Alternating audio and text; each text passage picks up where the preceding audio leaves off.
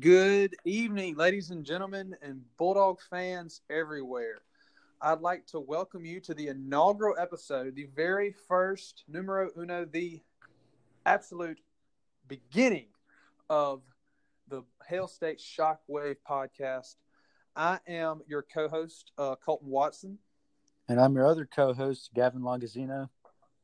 And we'd like to just thank you for listening before we even start. Um, We're just going to dive right in. We hope that you've listened to our introduction uh, to get a little bit more of what we're about, but we're going to start right off the bat talking about some of the things that we know you want to hear about, and obviously the hottest ticket in the state of Mississippi right now, uh, with no due respect to the Mississippi State or to the Ole Miss Rebels, excuse me, hosting baseball in Oxford, Mississippi. The hottest ticket in the state of Mississippi is, in fact, the Starkville Regional. Uh, Starkville N C double A baseball regional, which is happening uh, starting tomorrow uh, at twelve o'clock for the first game in Starkville, Mississippi, at Mississippi State on Duty Noble Field. Uh, first thing um, we just want to talk about is just this matchup with Southern University. Uh, Southern's out of the SWAC, the mighty Southwestern Athletic Conference. Um, We've played a few SWAC teams this season. Uh, Texas Southern gave us the most trouble with a five to one win. Um, all the other SWAC teams we played, Jackson State, Alcorn State, they haven't been close. Uh, that's by virtue by virtue of the of just the you know the league that they play. It's you know all due respect to Southern and to all those teams. Uh, it's a different animal, you know, in the S E C. Uh, about Southern. Um, not much besides you know. As many people have stated, uh, they're just going to come out, pitch well, um, and, I mean, they're a pretty solid team, obviously. They made the tournament, so. That's right. So, although it is, you know, a lesser league, is, is and I say that with all due respect uh, to the Southwestern Athletic Conference, um, they they just there's just not the same resources that they have in the S E C, and it's, you know, for uh, most of those universities. But uh, this is not a slouch. Even out of this league, uh, they won their conference championship game uh, like fifteen to zero. Uh, they are were the best team in their conference, and they historically have been a decent team um, for a while. Um, their coach has goals to become maybe not this season, but but you know if it is this season or in the future, he, he wants to become the first historically black college university to make it to Omaha. And I think that's a cool goal for him to have. Um, They played uh, L S U twice this year and beat them one time. They lost seventeen to four the first game, but beat them seven to one uh, at Southern University. So they are nobody to uh, to sleep on by any means or by any stretch of the imagination. Um, they are not throwing their ace, Logan uh, or Gavin. I said Logan Zeno, Gavin. They're not throwing yeah, their You'd ace. Honestly be surprised how often I get that. Uh, I went by my last name in high school, so I going to college, people call me my first name. I, I wasn't used to it at first. So, uh, anyway, um, anyway, uh, their ace is named Eli Finney, and he's actually not going tomorrow. Um, I don't know if he's hurt or if they're saving him because you know we're not throwing our ace tomorrow either.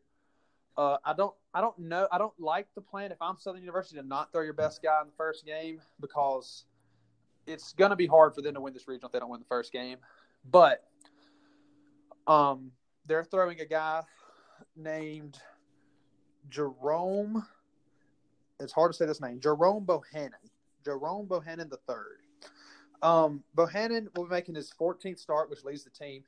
He only has a three and five record – and a six point six three E R A out of the SWAC conference, which, I mean, what does that tell you, Gavin?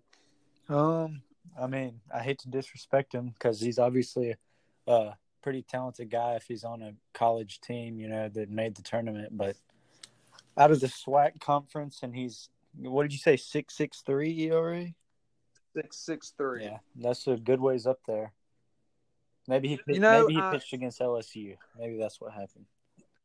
That might he might have you know that one he might have given up you know thirteen runs of those seventeen against L S U or something. I don't know.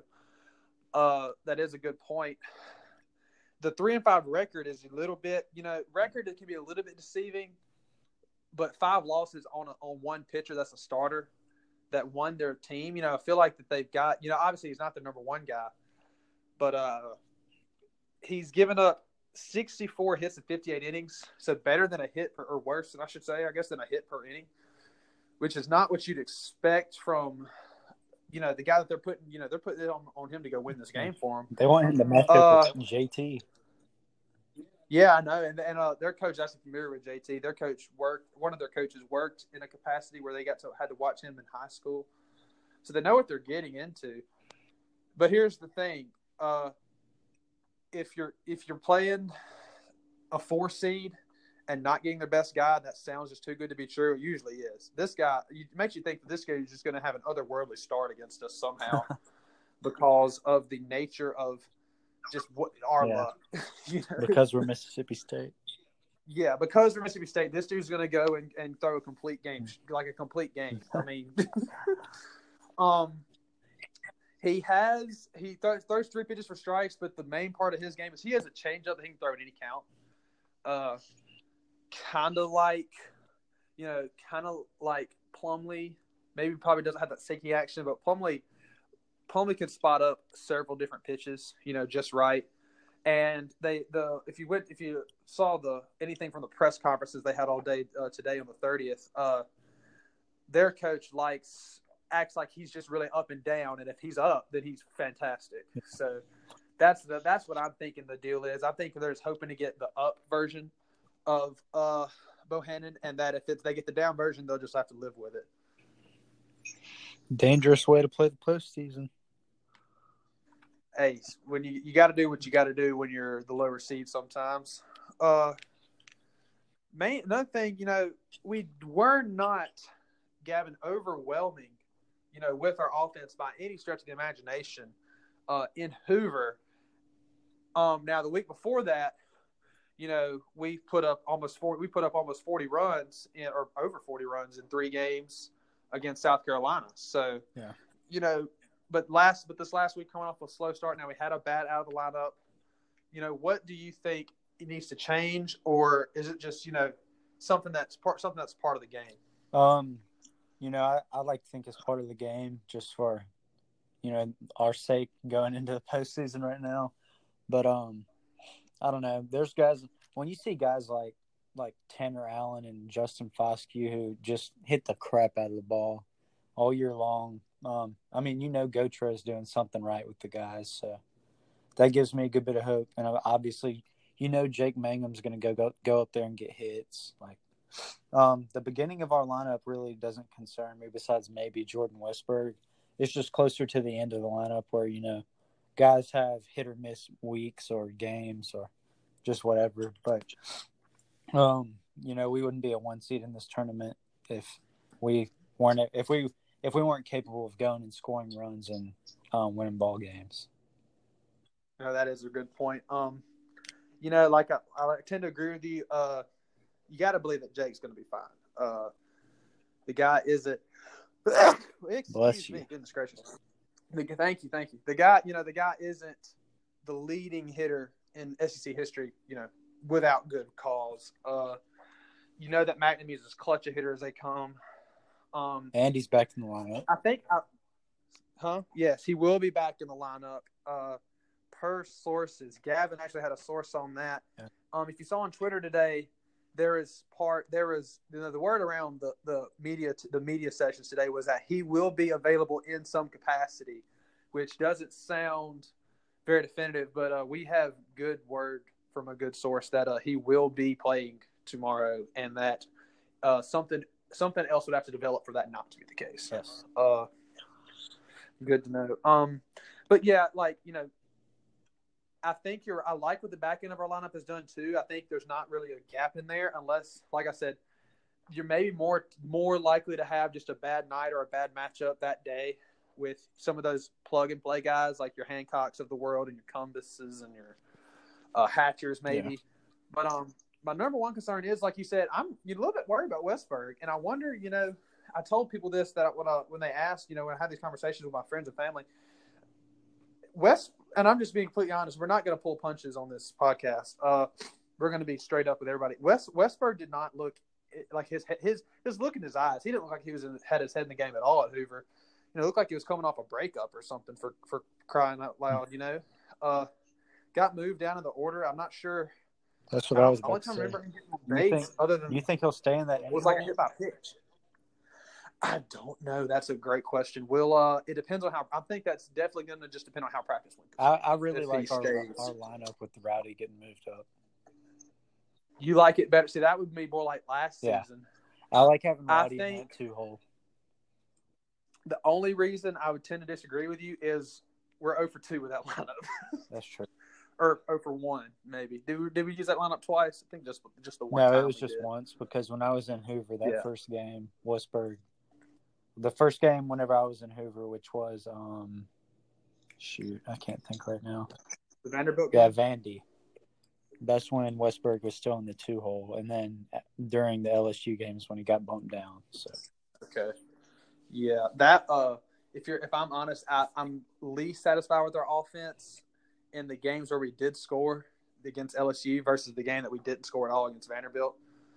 We hit some balls hard against Vanderbilt right at people. We uh, out hit them sixty-three, which isn't a lot, and they really didn't have a lot. But uh, they their pitcher had one of the best days he's ever had.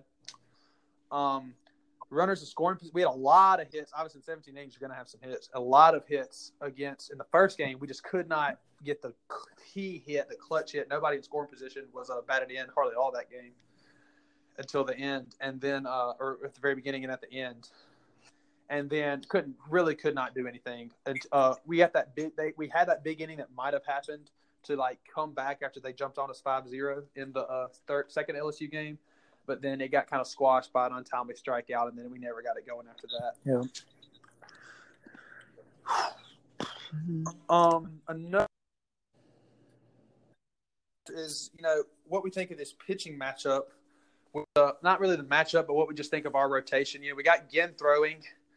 I'm a bit surprised by that. Are you? Um, I mean, I was expecting Plumlee more than anybody, just so, you know, if we we can go into Sunday pitching Ginn, and that's basically guaranteeing a win. But, you know, I feel like as of late, Ginn and Plumlee have really been interchangeable. Both of them have been unbelievable, so. I think I tend to agree. The only thing I'm concerned with is J T has been that guy, and we saw when he missed a couple starts, he's been that guy that if anybody needs a little bit more rest, it'd be him, and he'd be going on just the one week's rest. Yeah. Whereas Peyton barely threw it all last week. Uh, I think he, I think he came in a little bit. I'm not positive on that. My memory's uh, failing me, you know. It's been a long day, but uh, okay. So Plumlee goes on Sunday of the regional, uh, and that means Small is slated for Saturday, and like we said, J T Ginn will go in the Friday game. Um, a little bit, like we said, a little bit surprised. Thought uh, Plumlee might go then, but it's fine. Um, you think about. How going forward, you know, if that our rotation's kind of backwards, okay, the super regional game would probably be Friday, wouldn't it? Yeah. Um, so we make it. Go ahead. No, you got it. I would just, I would expect our lineup or our rotation, my bad, to um stay the same. I want to say throughout the postseason, but at least to the super regional, because, um. as you said, J T Ginn, you know, he's had fatigue issues or whatever you want to call it throughout this year. So I just think that uh, it'd be best for everybody to go ahead and get their full week of rest in, you know, heading into Omaha, if God forbid we make it that far. But uh, if we can make it that far, you know, I just want everybody to go in fully rested. But, you know, we don't make those calls. So that's right. Um, you know, the thing about Small going on Saturday is not only is, you know, typically nowadays you want your, your big guy, your big time starter, if you're the tire seat, especially to go on Saturday. Uh, here's the, the cool thing about that. If, if Miami comes out of the, that other game and out into the winner's bracket, should we beat Southern? We have to get past Southern, of course. Uh, and we can break down Miami and Central Michigan in a second. But Miami swings a lot of left-handed bats. They've got a lot of lefties in that lineup. And uh, Small is outstanding against everybody, but uh, he's out of his mind against lefties. Um, he's he's a smart pitcher. He knows how to use that advantage to the fullest extent, that slight advantage that left-handers have over their fellow left-handers in the batter's box. And uh, as a southpaw, I don't think Ethan's going to – I think Ethan's going to have a strong day if Miami and Mississippi State both end up playing each other. If they're either both lose or both win, um, you know, it gives us the best chance to got. Also gives us a good matchup if we end up playing Central Michigan. Central Michigan could swing the bat. Um, as we get into this breakdown, uh, I've talked to Gavin about this a little bit before. They've got three guys hitting three fifty. Uh, they've the they've stolen eighty-eight bases. Um, they've won eighteen games in a row out of the MAC conference, and you know, like like we said before, you know, all due respect, the MAC isn't the S E C, it's not the A C C or even the Big twelve or Big ten, but uh, eighteen games in a row is impressive. You know, three guys batting three fifty is impressive. Uh, half a dozen guys with over half a dozen home runs is impressive. Um, they can swing the bats, so really makes that Miami, uh, Central Michigan game very intriguing. I'm going. I'm. I don't know about you. I'm going to that game most likely Friday night. Um, I won't be able to make it, unfortunately, but it's, it's tough. It'd be like that sometimes. Uh, I'm gonna try to get uh, there Sunday. That's the Gavin's. Gavin's got obligations. Uh, I, my job leaves me off on the weekends. Gavin's does not always, so it's tough being us, but we'll, we'll, we'll survive. You know, we'll survive. I'm st- I'm living in Starkville right now, so I get that, all that benefit. Gavin's not. I'll so, be there uh, in two years. Counting down the days, big guy. Anyway, so uh, that's, you know, we'll probably get into more. We'll be able, you know, hindsight's twenty twenty. We'll be able to get into this on our next episode after the regional's over, and just talk about more, you know, stuff that's already happened. Uh, and then we'll get to break down a super regional, and that'll be real fun. But uh, moving on to some other things. All right. Moving on from actual, you know, X's and O's, you know, matchups, predictions. We got a kind of a fun topic we could talk about. And Uh, probably a better question. Uh, the question would be, does Jake get a statue? But Gavin wrote these out, and he says, where do we put Jake's statue? Because he's, he says it's a done deal. Jake's got one. Yeah. Uh, I'd have to agree. I'd have to agree. I think he does got get one. Uh, if uh, um, if the S E C hits record played anywhere else in the country, they'd have a statue at their home stadium. That's right. And we're not, until recently, we are not a statue program. We're not a retiring numbers program. We have a Ring of Honor in football. I think we retired Bailey Howell's number in basketball. I'm not sure. We're not big on the individual things that a lot of teams are. You know, Tennessee is big on that. Uh, Ole Miss is big on that. Um, but then we go and we put Thunder and Lightnings. You know, we didn't retire the numbers, but we put we put uh, Will Clark and Rafael Palmero's statues in front of the stadium. And you're like, dang. Now we have a guy who is every bit the candidate for a statue as those guys, and that in Jake Mangum. Yep. And you got to just think, you know, who else that better embodies this program than what he's done? You know, if there's any kids listening to the show, be like Jake Mangum, and maybe you're not going to be able to switch hit and bat four hundred, okay? But you could run down first base one hundred miles an hour on every slow slow grounder to the pitcher ever. You can run to the base so hard and have a reputation of running bases so hard that you make an L S U second baseman bobble a ball because he knows he has to throw the ball quick and accurate and fast and score the game-tying run in the bottom of the sixteenth inning in a game you'll eventually win because you're Jake Mangum and you just hustle every play. You know, you can you can dive for fly balls and, and absolutely bust your tail getting out, get into those balls and saving runs instead of being content to let those balls hit the ground and drive in, you know, guys on second and third because you hustle and you play the game the right way. Uh, and that's Jake Mangum, you know, even if he doesn't hit the ball as much as he does. I honestly couldn't you... think of a better example of what a good baseball player should embody. Jake Mangum is it. you know, he work ethic is there. The hustle is there. But I'll tell you what's not there. The, the you know, foul pole power isn't – and obviously he hit a home run against Florida this season that was over the scoreboard. So it's yeah. it's there at some point. But the super brawny muscles that you see on some of these baseball players, you know, I love Mike Trout, but that dude's a soldier, okay? And that's something, some things you just, you just got it, and some people just don't, okay? As far as that just meaty build that you see with, you know, your Giancarlo Stantons and your Aaron Judges and your, you know, your, the Soto kid at oh, in Washington that's just – that's like twelve years old and like hitting eight hundred foot bombs. Austin Riley. Uh, Austin Riley.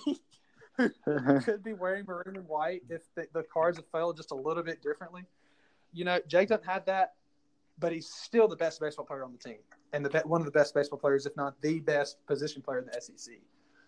Uh, and like I said, like we've said, you know, breaking he broke a hits record without starting his entire freshman year and with a broken hand his sophomore year, and is still running away with the hits record. That was a record that was set in an era where I could have gotten a hit. The way those balls and bats were built, and you know, back to pitchers when a fast pitcher threw eighty-nine, and you've got a, an aluminum bat that's, you know, probably could launch a tennis ball, you know, four hundred fifty feet if you hit it hard enough. You know, we've got that's you know this gorilla ball era. He's not played in that era. He's played in the era of what I like to call the happy medium era, because you know, two thousand thirteen, that that Omaha run, those those balls didn't go far enough. I don't think. They had the, the dead bats and the dead balls. Now they've got the dead bats and the not quite so dead balls. I think it's the best happy medium that we could have, you know. But Jake's setting this in an era where, where you know, eleven home runs is a lot. You know, look back look back in the nineties in the S E C, eleven home runs used to be easy, okay? You know, fifteen to nineteen ball games were not that rare like they are now. Uh You know, just shows you how much that record means and how much that record's not going to be broken uh, anytime soon. Because if you're starting for three years in the S E C, you're going pro. You're not going. You have to start four years to break this record, mm-hmm. and you can't. Nobody in the S E C nowadays is turning down that money after three years of starting in the toughest league in baseball. So, is he still eighth for all all time D one athletes? He is. His next hit. His next hit ties him for fifth in the fifth. N C double A. I believe, if y'all check me on that and it's wrong, of course, y'all y'all listen, to, this is recorded before the regional starts. Uh, so y'all need to, you know, hold your horses on any of our stats that we check. You know, this might all fall apart, but he is, his next hit, I think, ties him for fifth in the N C double A. I, he doesn't, uh, he's got to get, you know, like some close to fifty hits. I think forty hits. He's got to get like forty something hits to tie the N C double A record, which is improbable and probably not feasible, but he can make a run at four hundred hits. He can get, you know, twenty-eight more. Um, if we if we do play, you know, um, get make it through Omaha, you know, that'd be ten games. That's that's that's achievable, not likely, but achievable. Um, especially if we lose a couple of games and fight through and win some, win some of these things anyway. You know, we do a three game super regional or a five game regional and still win. You know, that'll make it even more likely. All right. Another thing, you know, you've obviously probably all heard of this new transfer quarterback that's uh, coming in from Penn State, rejoining his new, his old, I should say, offensive coordinator, Joe Moorhead, who's now a head coach at Mississippi State. Uh, this Tommy Stevens kid is interesting. What do you know about the kid, Gavin? Um, not much besides he's about to, apparently he's about to push Keaton to the limit, which – I mean, if you ask me today, Keaton Thompson is going to be a week one starter. But then then again, you have to look at it from the other side saying Tommy Stevens is a grad transfer. He has one year of eligibility. You know, why is he coming to Mississippi State if Keaton Thompson is so good? So then that makes you kind of think like Joe Moorhead guaranteed him a job. So we'll have to see what, well, what happens with it. If you're looking at Tommy's situation, there's some facts that we have. And then there's some – let's just lay down strict facts. Tommy Stevens has transferred. Tommy Stevens has one year left. Tommy Stevens has been quoting as saying he wants to play professional football. He's not – another fact is he's not going to play professional football as, as a quarterback if he is not a starting quarterback at least one year. That's not going to happen. He has never been the full-time starter at any season in his collegiate career. He's not going to be if he doesn't become the starter soon. That means we can conclude from that. It's a logic puzzle. We can conclude from that that he believes, Tommy Stevens believes, that he will be the starter next year. Does Joe Moorhead believe that right now? That's not. That's up for debate. Is Keaton Thompson resigned to that now? Um, absolutely not. Keaton still is still gunning to be that starter. I think Keaton still, Thompson has posted a workout video every day since Tommy Stevens transferred. Uh, that's actually, I was just about to go there. He is in. He is around the coast in on New Orleans working out with like these like intense uh, companies that train athletes, doing some really. He does this really cool drill where he picks up a fifteen pound medicine ball and drops back like he's passing it in this deep sand that's like hard to step in and out of. I don't know how productive it is, but it looks like it's very productive. If you've seen that uh, that drill, you can follow his Instagram. um, he's grinding. Um, what I think the most interesting thing about this is, is if you watch Tommy Stevens' highlights, he is a – you can get it out of your heads if you haven't seen him play. We're not getting the Peyton Manning, po- Tom Brady pocket passer that we that some of y'all want. Um, I'm going to be completely honest with you. If you – do anything in football winning-wise without a quarterback that can at least run a little bit, like Dak Prescott running or more, I'm going to be incredibly surprised. You have to run if you're a quarterback oh, nowadays. Yeah. It's and, you know, your grandfathers and maybe your dads or your older folks are like, throw the ball. And, yeah, we got to throw the ball. But receivers, the way that people play receiver, there's a lot more trick and finesse to it that you have to learn that you would that you would think. Whereas the D Bs, if you're fast and strong, uh, you can dominate this league. You got to be smart, fast, and strong, but you don't have to. It's not as much of a learning curve for the defensive backs. And what that means is sometimes you're not gonna be able to pick apart a defense. You know, if it's a good, if it's that, that L S U defense we're used to, or if it's that, uh, you know, that Alabama front seven where you're you know under pressure in two seconds uh, or less. You're not going to just be able to pick apart those teams. You're going to have to be a complete team, and part of being a complete team, I think, is a quarterback that can do both. Now, notice I said both. You're also not going to win games if you can't throw either. He's got to be able to do both. Mm-hmm. I think Tommy Stevens and Keaton Thompson can do both. Um, Most definitely. Tommy Stevens is athletic. Let me just, I'll just that's that's the point of what I was trying to say about the running quarterback. Tommy Stevens is, is a dual threat quarterback. He is not your, you know, your. Archie Man- or Archie Manning actually did run the ball. He's not like Eli that Ole Miss had. Archie Manning. uh, I wasn't around there, but that's what I've been told.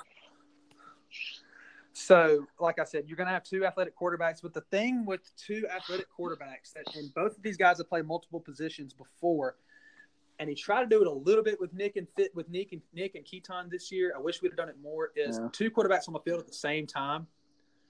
I think that just opens up the game so much. I love that idea. Who did um, who did we pull that out against? Was it Florida? I think it was Florida.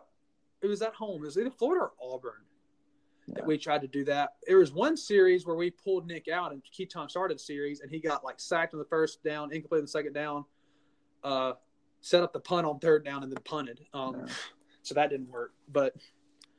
Uh, I think we did try that a couple times, and I think we had the dude. I think in one play we had the dude wide open, and there was like a penalty that like killed it. Yeah, you know, does that does that make yeah. does that seem familiar to you? Yeah, it definitely does. I think, I think it was the Florida game. yeah, um, we are not about to go watch hours of game film and find exactly when that happened, but take our word for it. We remember there being two quarterbacks on the field at least once this season. Uh, I do think that, um. Because if there's high, high, dozens of highlights, Tommy Stevens scoring touchdowns without throwing the ball, with Trace McSorley, his starter, on the field at the same time, and his touchdowns, him throwing the ball too. The dude can throw. Uh, I like that idea just as much, if not more, than the whole. You know, whoever's the starter is going to be extremely pressed and pushed to win this uh, job because of the competition behind him. You know, I kind of think maybe. St- I still think K T's a starter, but I kind of like the idea. Stevens does most of the actual quarterbacking stuff this season.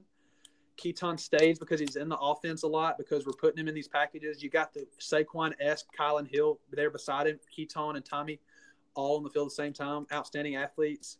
Keaton's on the field, gets catches, gets rushes, gets passes, and then next season Garrett Schrader has redshirted. He has got one season to sit behind Keaton to play. Keaton's a senior, leaves us, you know, as a senior quarterback, That's passing so all over the place. And then you got Schrader coming in in twenty twenty-one as a redshirt sophomore, you know, who is the, that's your that's Joe Moorhead's guy. Both of these guys, Tommy Stevens is more kind of Joe Moorhead's guy, but for Mississippi State, Garrett Schrader is who that that is the your next most likely guy to be to be Dak Prescott, and that is that's blasphemy. I know. Obviously, you can't make that prediction right now, but that is the guy who we have handpicked to run this offense at this school in this kind of system and style for Mississippi State. Okay. What blows my mind is two years ago, I would have said the same thing about Keaton Thompson. I, I said the same thing about Keaton, and I still think Keaton in high school was better than Dak in high school. For sure. That is that's that's almost undebatable if you go watch the tape. Or he had um, like seventy-five touchdowns his senior year. Dak or Keaton? Keaton. Yeah, no, Keaton was was insane. Yeah, and he and played in a big school. Dak Dak went to a smaller high school yeah. too. Uh, Keaton went to that uh, Landry High School in New Orleans, I think. Yeah, Landry Same Walker High School as Landry Walker. That's right. Uh, he is, you know, he's dominant. Um. The thing is, does I don't know, and I know he's a competitor and a gamer, but does he have the vocal leadership and those intangibles that Dak had?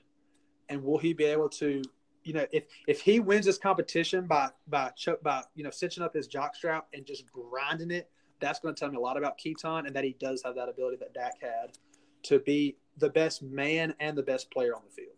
Yep. Uh, because that's what Dak was. Dak was the best guy and the best player. Uh, for Mississippi State those years. Um, and he is, and I would you could say the same thing for Dallas right now. Uh, one of the best, the most important guys and probably the best, one of the most important players and probably the best, one of the best guys on the field. You know, there's a vocal by far. Who? I would say Dak's the most vocal by far on the Cowboys right now. Yes, he is. Him, Zeke's real vocal. He's real vocal. They're both. And young, too. You love to see that out of a young guy. Yeah. You know, I guess they're getting their seasoned veterans now. They want to start this fourth year. Yeah. But uh, anyway, love love watching those two plays. My favorite – that was my Pee Wee team in football, so I'm a big Dallas guy. All right. Um, Gavin, you wrote Isaiah Zuber on this uh, on yes. this sheet. You want to tell me a little bit more about that? All right, so this is this is breaking news, but like Colton said earlier, it probably won't be breaking news by the time this is uploaded. Um, Isaiah Zuber is from Kansas State University. He's a wide receiver transfer. Oh, we got that guy?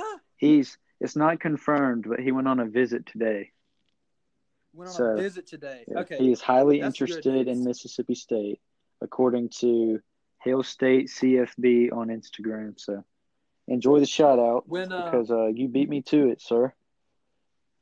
He did. Um, that dude's fast on on that kind of news. He always be, he beats me to it about eight times out of ten because I'll go check Twitter or something, and I'll be – he follows all these recruits, first of all. That's how he does it. Yeah. But uh, I don't have that kind of time or dedication because I, I don't have – you know, he's he's either got his post notifications on or he's watching them like a hawk. Yeah. And so we will, we'll go ahead and shout out uh, C Mac one two four five. He has a question for us. He says, do you think we get Isaiah Zuber? Um, here's the thing. It depends on who else he's looking at. Yeah. I don't know who else that is at this point. Uh, we could get back in a later episode of who else he's looking at. Um, it depends on, and when he comes to visit, he'll he'll will look, come talk to the quarterbacks. Depends on how well he thinks they can move, uh, throw the ball around. Depends on who he thinks is ahead of him because our receiver class, our receiver room right now, and it says weird. I've said this last year too. Our receiver room is deep, even though we're not getting the production of our receivers that we like. It, there's there's some dudes in there. All right, I will say it's uh, deep, but it is not impressive. You know, if I'm you if say I'm it's a, deep, but not impressive. Yes, if I'm a if I'm a wide receiver recruit, and I look at Mississippi State's room, I'm saying. Yes, it's deep. There's a lot of talented guys, but there are no superstars. And, you know, coming that's into last good, year, that's a good take. We're, no saying, we're saying Stephen Guidry's our superstar, um, Devontae Jason's our superstar. And then, you know, after – I mean, you said we're not being homers, so I'll go ahead and say this right now. But uh, Last year, I was I was not impressed with Stephen Guidry in the least bit at all. No, he uh, he was disappointing in that play and, against Iowa. Mm, I've never in my life put one play, one a game on one play by one player except that one. Yeah, and I I hate to do that to him. He not only dropped the touchdown, but he physically handed it and said, "Here you go," to the defensive back for Iowa. I mean, like, not only it was the most improbable thing I've ever seen. Like, that's that's fine. Like, sure, Stephen Guidry, like, you know he has the physical stuff, but it's like when you watch him play, it's like he does not care at all. He – and I'll tell you what, I've got some into the inside scoop on Stephen Guidry. Um, I'm not going to reveal sources, but I have a lot of inside knowledge about how Stephen Guidry was at junior college, mm-hmm. at Hines Community College, where he was the number two player in all of junior college and across the country. Uh, coming into Mississippi State. And he is that typical, you know, sources say he is. Don't be surprised if he comes across as that typical Odell Beckham-ish, Antonio Brown-ish, wide receiver, diva type attitude. Yeah. Which attitudes are something that are important, but that real players and real coaches can, and good players and good coaches can work around. Um, so it's not a deal breaker. And like I said, if Odell Beckham is acting that way and Antonio Brown's acting that way, I think they're I think those are pretty decent football players. Uh, Gavin, do you agree? I'd agree. Are those guys are they okay at football? Um, I mean, they're no like Jameon Lewis, but yeah. They're no Fred Ross. But, anyway, but uh, yeah, those uh, he is a little he's a little bit of a finesse player. And so what happens is you get in the S E C and some of these guys are just like yeah. Yeah, everybody. Big, physical, fast, strong. And Stephen Guidry is fast and graceful. He kind of, if you ever watch, you got to go way back and you got to watch Lance Allworth from Brookhaven, Mississippi, play for the San Diego Chargers a long time ago. Uh, he was, he's one of the top forty best football players that ever lived, but he played in the sixties, so you don't probably don't remember him. Um, He's graceful. He's a, he's a graceful, smooth athlete, and I'm not sure whether that's translating into the S E C. No, because we were, these people are not in your face. He's off. coming okay. in, and we're expecting him to be what W A P is going to be, if that makes sense. That's right. W A P is a big dude. You ever seen W A P? WAP's, yeah. WAP's a little. W A P is a big body, moss on your mama. W A P is thick. You know, you think all those football players have abs and stuff. W A P ain't missed a meal, and he is out there out-muscling and out-manning, and he's still faster than most of those guys out yeah. there. Uh, a, I know that I played freak. basketball with W A P before. Uh, he's he's going to be – he redshirted – he played his minimum four games to – or maximum four games to redshirt, so he's still got four years left. I like that. I like him and Keaton throwing together a lot, and him and Schrader. That's uh, what – that was my next question for you. Um, do you think whoever whoever wins that starting job at quarterback, does that affect our receivers? Our starting receivers. It it just depends. See, that's something I can't answer because that's going to have to be in their hearts and minds. I don't think it's it, it, you know, they're going to want, if you're a receiver, you're going to want the best guy there, just like anybody does. Okay. You might lean towards whoever is the best passer. You might just think in your head, this guy's a better football player because he's a better passer than this guy. And but you're probably but they're only thinking that because they're the ones receiving. They want the better passer. Yeah. Now the best, and here's something that's shocking, and everybody, you know, hold your horses here. Not always is the best thrower of the football the best quarterback on the field. Yeah, I, I know agree. That's shocking. And that's people were dogging Nick Fitzgerald last year. Nick Fitzgerald was a was not a great passer, but was still a very very good, if not great, quarterback. Okay. So does for what we were trying to do, especially with Dan Mullen. Huh? I guess the more direct question would be: Does let's say let's say W A P is a starter, right? Because they're going in, and Joe Mo is thinking like Keaton and W A P have all this chemistry from high school, right? Uh huh. And then mm-hmm. Tommy wins the job. Is W A P no longer a starter because Joe Mo put that much on chemistry? I don't think – I think chemistry I, – I believe it's real, but if that's an, that's an overrated enough term, I don't think that's going to affect who we see on the field. It might not sit with W A P very well, and he might be a little bit mopey about it. But as the season goes on, you know, your first couple of games are against Lafayette and uh, Southern Miss, Kansas State at home. If uh, if W A P can't get over that, um, I would – that that's on W A P. Uh, yeah.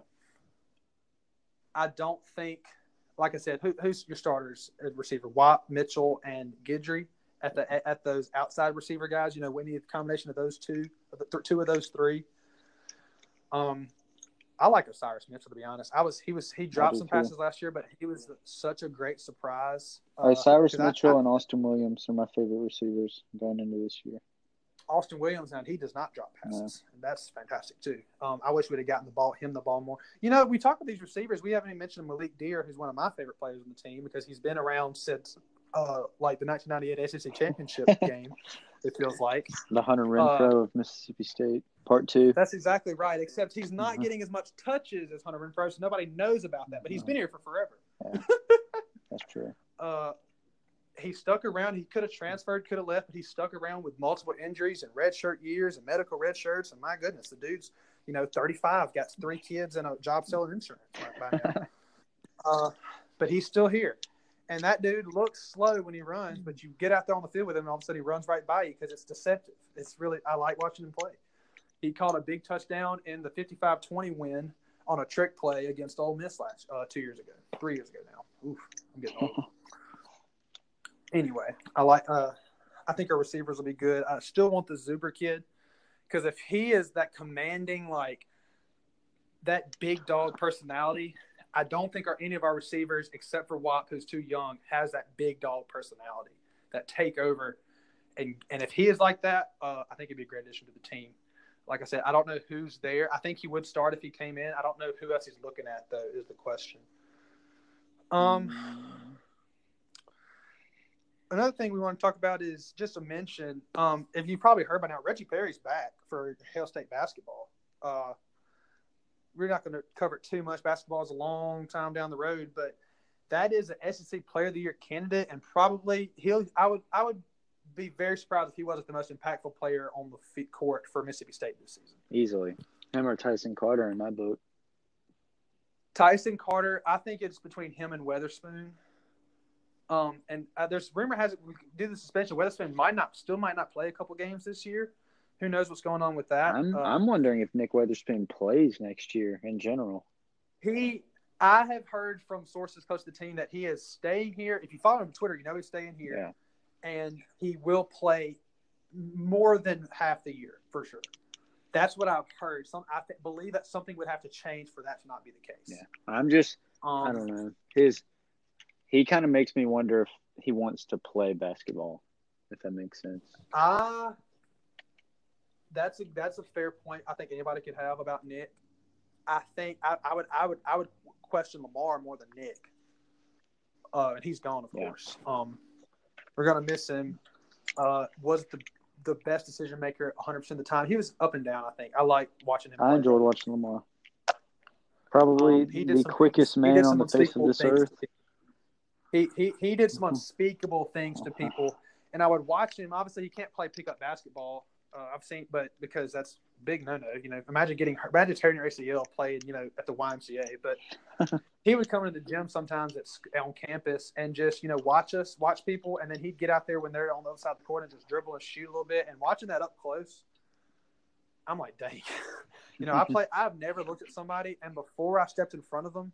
Thought I have zero chance to guard this person. I shouldn't even try. I've never thought that about anybody because I like to give myself a chance to play defense. If I'm playing basketball against anybody, I'm probably wrong most of the time. But I looked at Lamar Peterson. I have zero chance. I'm not even going to attempt because that dude will absolutely snap me in half with the dribble. Yep. Um, Reggie Perry being back there, that project your starters. You know, we've got some of those transfer and those redshirt guys that – could insert their way into this lineup. I don't know enough about them to make a judgment on them. But if you just took the, la- the guys that played last year, you've got Adu and Perry and Woodard, you know, as your big guys. Um, we'll be a big team, a bigger, stronger physical team next year. We have not had that tough post play, that gritty post play since I think Gavin Ware has been here. So that's really cool that we'll have, you know, obviously Reggie Perry, he's going to work on being a strong finisher at the rim, that guy that's going to just tear the rim down instead of just trying to bounce it up there, you know. Uh, same thing with Adu, especially on defense. Adu is a lot of people don't like how he plays on offense, but watch him on defense. He is an absolute – he is a rim protector if there ever was one uh, in the Southeastern Conference. Um, and then you'd have Weatherspoon and Carter as your backcourt, and that would be a great set of guys. Uh, that five, starting five there seems pretty dangerous in the Southeastern Conference because there's a big vacuum of talent. As far as most of the best guys last year were either draft eligible or they're seniors. Yeah. So I know our starting five is not a problem at all, but in my eyes, but I don't think what so. concerns me is the bench depth. The bench yeah. depth, they've got that, uh, you know, that, that big six ten guy with the beard. I would see him all the time in, in, in town in Starkville. That tran- that sat the bench all last year. That transferred or redshirted. I, um, mm, I his name's escaping me right now, but uh. He, we've we've we've got some mystery guys, some you know freshmen coming in. Of course, we got some mystery recruits, you know, mid, like guys we haven't gotten to see play yet that might crack that bench. Um, we can also talk about that with uh, better. We can talk about that with Vic Schaefer's women's basketball team. All right, so now heading into the back end of our podcast, we're gonna answer a few questions that you guys have. Um, This time around, I took the questions on my Instagram at Hail State Wave.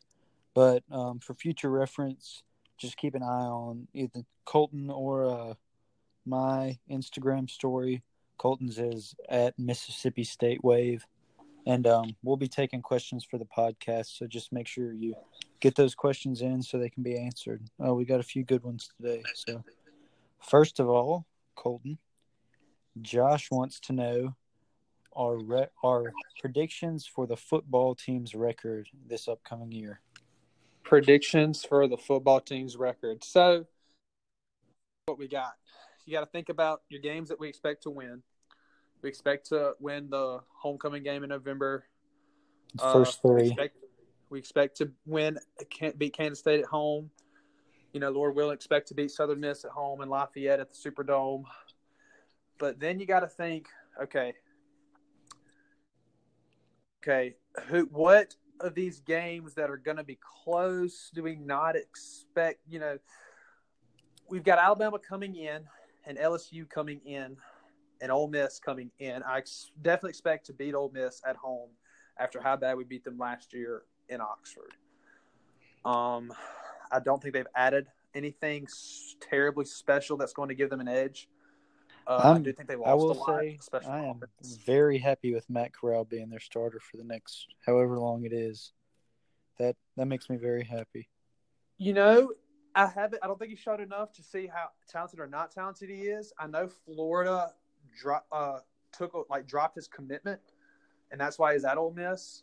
So that makes as you know makes you think. And uh, but if he's going to be as hot-headed as he was.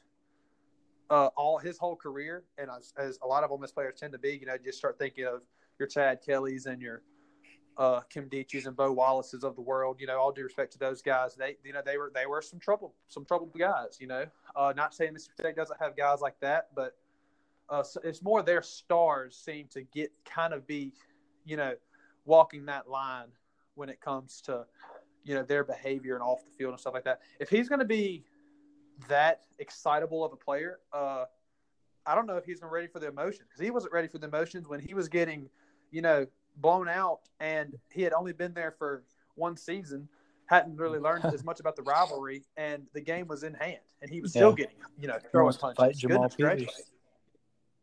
So uh, we'll see how that goes. Um, I expect to beat Kentucky at home, and goodness gracious, we've got to turn that into a yearly thing again. We've we've gone, we've we've staggered. You know, lost the last two times we've been at Kentucky, and that's just hurt. That hurts my heart. Kentucky scares never, me every year.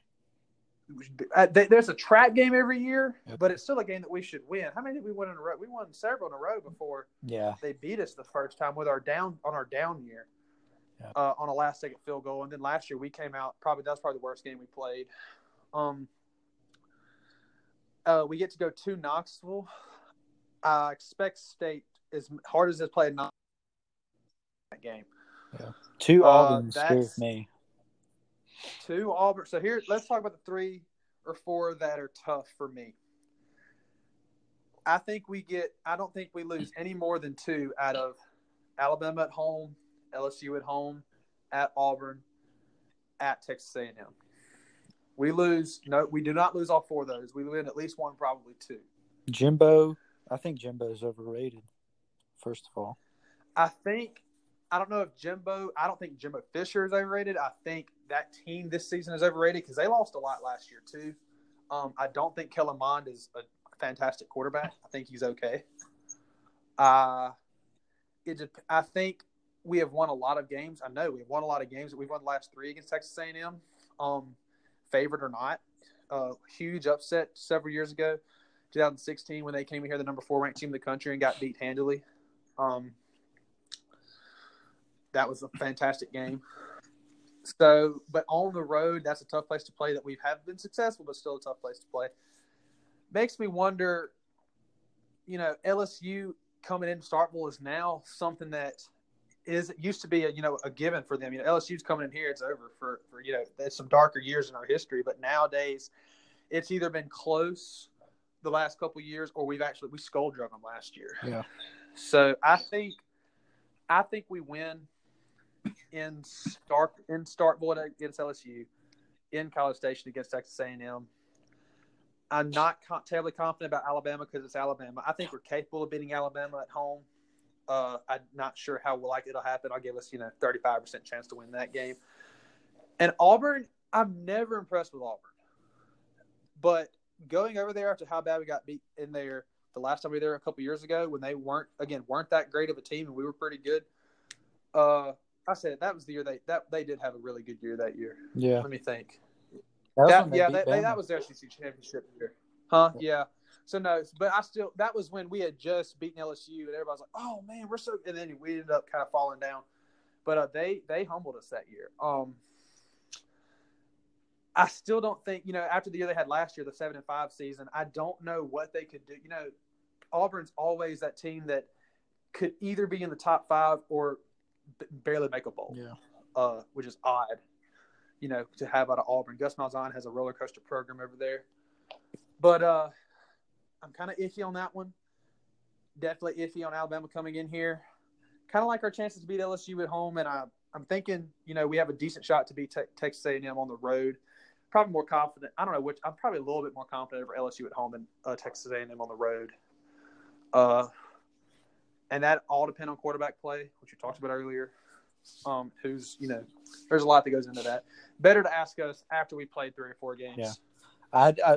I do think you have to look at our defense, though, and just say, you know, Bob Shoup's still there. This is Mississippi State. You know, defense doesn't really concern me. Yeah, we lost a ton of talent, but we're going to reload. We sure we probably won't be as good as next year, but, you know, or I mean, as good as last year. But, you know, we're – you know, we lost too. a lot up front. I think we're going to reload. I think y'all are going to find out who Chauncey Rivers is this season on that defensive front. And, uh, you're going to like what you see if you're a Bulldog. Um, I think the step that our cornerback and our cornerbacks and our linebackers take, you got Maurice, Maurice Smitherman, Cam Dantzler, and Leo Lewis, Errol Thompson, Willie Gay, and Tim Washington as your linebackers. Congrats that, to Cam Dantzler. He's a father now. Is going to be insane. Congratulations to Cam Dantzler. I hope somebody, I hope Cam or somebody related to Cam or knows Cam can tell him that we say congratulations. He looks like he is loving fatherhood. Uh, if you follow him on Instagram, yep. He's having a great time doing, you know, doing right. You know, it's so hard to be a student athlete, a student and athlete, and a father. Goodness gracious, I couldn't imagine. Uh, I can barely handle being a student. uh, but he's doing a great job. Looks like glad that happened during the summer, so he could focus a lot on uh, that newborn and mom and all that. Anyway, uh, but yeah, Dantzler, Smitherman. Um, Our D Bs could be the best in the S E C. That I think so sneakily they will be some of the best in the S E C. And you know you've got the Delpit kid and a lot. And, you know, Florida's always good in the defensive backfield. We get slept on because we've had some bad pass defenses the last several seasons. But last year it was fantastic, and the year before that it was coming up. I think you know the two thousand sixteen year was terrible, yeah. But I think this year it's going to be surprising. And those linebackers, I think if there is a step off from the defensive line, which I don't think is going to be a big step off, obviously you can't replace Simmons and Sweat. You know, they're irreplaceable. Yeah. But I think those linebackers will rise to that occasion because they're all still here, and they had all had. I mean, Willie Gay was one of the only two guys in the regular season to pick off Tua Tagovailoa, and he sacked him. I mean, come on. And Errol Thompson is a unit. So Errol Thompson can uh, he's good at football. um, he is a adequate football player, to put it very, very lightly. I'm excited to see what he's going to do. He's still – oh, man, I hope he stays after this year too. You got any other questions for us? Um, just a few. Tyson McGuire wants to know, Josh Robinson or Kylan Hill? Okay, so who would I rather have? Yes. Who are you taking? You can only have one. I'm taking Kylan. Kylan's a better athlete and football player. Now, was Josh more productive? So far, yeah. Yeah. Josh had that. Would Josh have been better? Would Josh's senior year be better than any?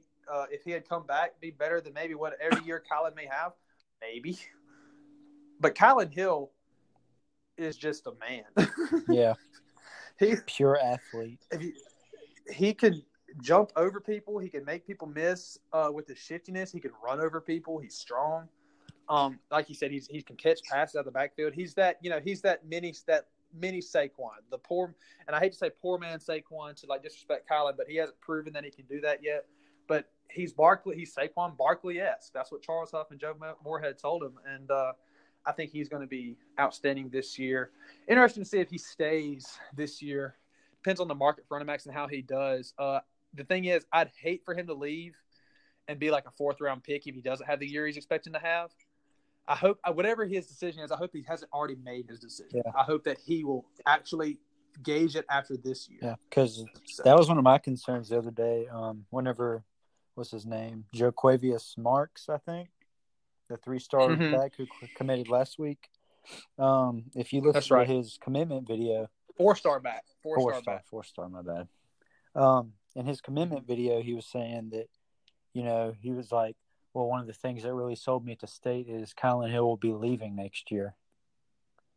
Did you catch on that? Yeah, he acted like he would be leaving, and I think, hmm, I hope not.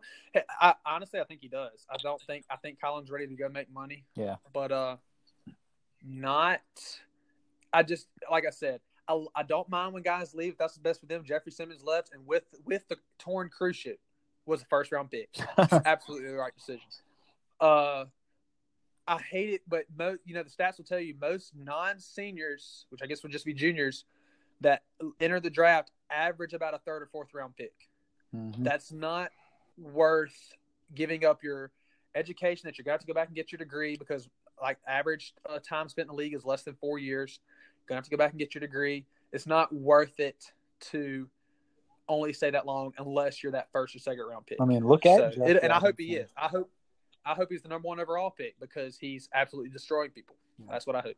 Josh Robinson left early, though, and now I don't he, even know. He left early and didn't stay in the league very long. Um, his, he, I think there are some extenuating circumstances that he really needed to leave yeah. for his benefit.